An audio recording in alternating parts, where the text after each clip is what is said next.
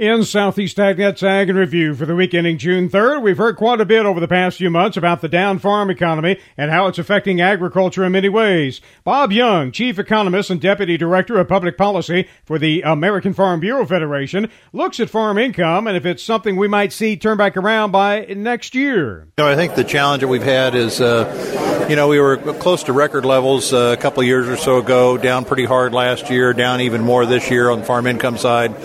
Uh, and and that you know you'd, you'd, like to think that at some point in time we're going to be able to talk about situation turning around and seeing prices move back up, uh, seeing some income levels move back up as well. Does it happen uh, in 2017? I you know we hope so. Um, I don't think it's going to happen in 2016. Now, if there is a bright spot this year, Young says it's been in lower input costs. Fertilizer costs, in particular, are, are lower than they were last year. Fuel costs are down as well. So some of the input side, I think, is going to be a little bit more manageable than it's been maybe some years past. Uh, market prices, you know, maybe not quite so. This, you know, the same story.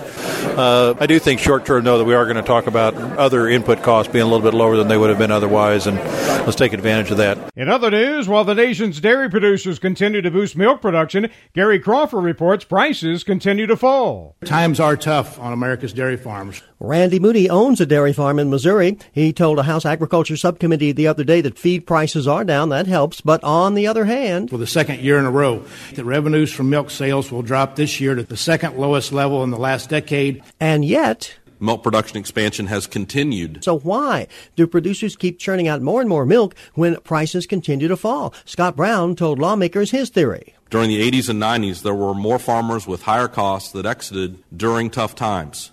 Today's operations have larger fixed costs, which makes their exit difficult. All of this led the hearing to get into this new, in this Farm Bill, dairy margin protection program. If returns are so bad, why did almost half the nation's producers not sign up for it? Why did most who did sign elect to pay for such a low protection level that many are not being paid anything as milk prices fall? Some have suggested scrapping this MPP for something else. However, I firmly believe MPP is the right dairy program for the future. Dairy producer Randy Mooney again, he testified at the hearing on behalf of the National Milk Producers Federation, and he admitted, yes, last year dairy operators who signed up for the margin protection program paid in $73 million in premiums to USDA to participate. While USDA only paid out 700000 under the program. So he says, yes, the program has not yet fulfilled its full safety net objective. But we remain confident that the improvements can be made for the still evolving program. Absolutely. University of Missouri ag economist Scott Brown again, he suggested first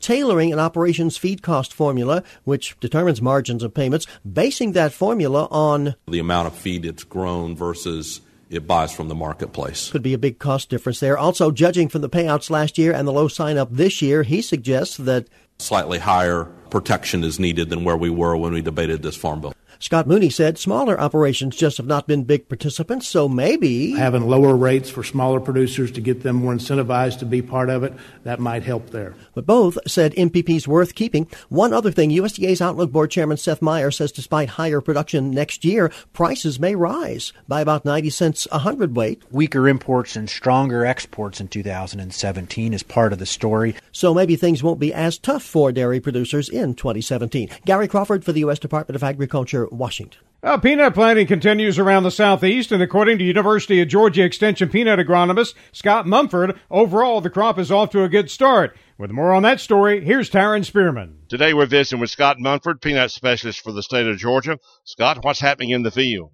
Well, this has probably been the quietest in the field that we've had it in the last several years. The peanut crop is off to a great start.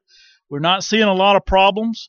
However, there are a few isolated situations with plant stands uh, weed escapes, a few thrips problems here and there, but more than not, the crop is off to a better start than it has been the last several years. Are there other problems out in the field the farmers need to watch for, and especially this dry weather? Yeah, the one big thing that we're dealing with right now is do I need to replant where I have poor stands? And some of these stands are poor enough that we need to replant, but not often. And so, if you do have questions, get with your county agent and let's try to uh, make a, a, sound decision about replant. How about thrips? Looks like they're serious. Yes, we've been battling thrips. It seems like since the latter part of April, and they have not given up. So yeah, we're having to deal with some, and some growers are having to come back and treat again with orthene to try to knock some of those down. But uh, for the most part, uh, we've been able to handle most of the problems so far. Scott Monfort, the peanut specialist, state of Georgia. I'm Tyron Spearman for Southeast AgNet. Kathy Isom tells us why we recognize National Dairy Month in June. June is National Dairy Month, but it actually started out as National Milk Month 80 years ago as a way to promote drinking milk. It was initially created to stabilize the dairy demand when production was at a surplus, but has now developed into an annual tradition that celebrates the contributions the dairy industry has made to the world. After the National Dairy Council stepped in to promote the cause, the name soon changed to Dairy Month. National Dairy Month is a great way to start the summer with nutrient rich dairy foods. From calcium to potassium, dairy products like milk contain nine essential nutrients which may help to better manage your weight, reduce your risk for high blood pressure, osteoporosis, and certain cancers. Whether it's protein to help build and repair the muscle tissue of active bodies or vitamin A to help maintain healthy skin, Dairy products are a natural nutrient powerhouse. Just a few of the reasons that you should celebrate dairy not just in June, but all year long. So raise your glass of ice cold milk high in the air and say thanks to the many dairy farmers who help supply us with the delicious products such as milk, cheese, and yogurt.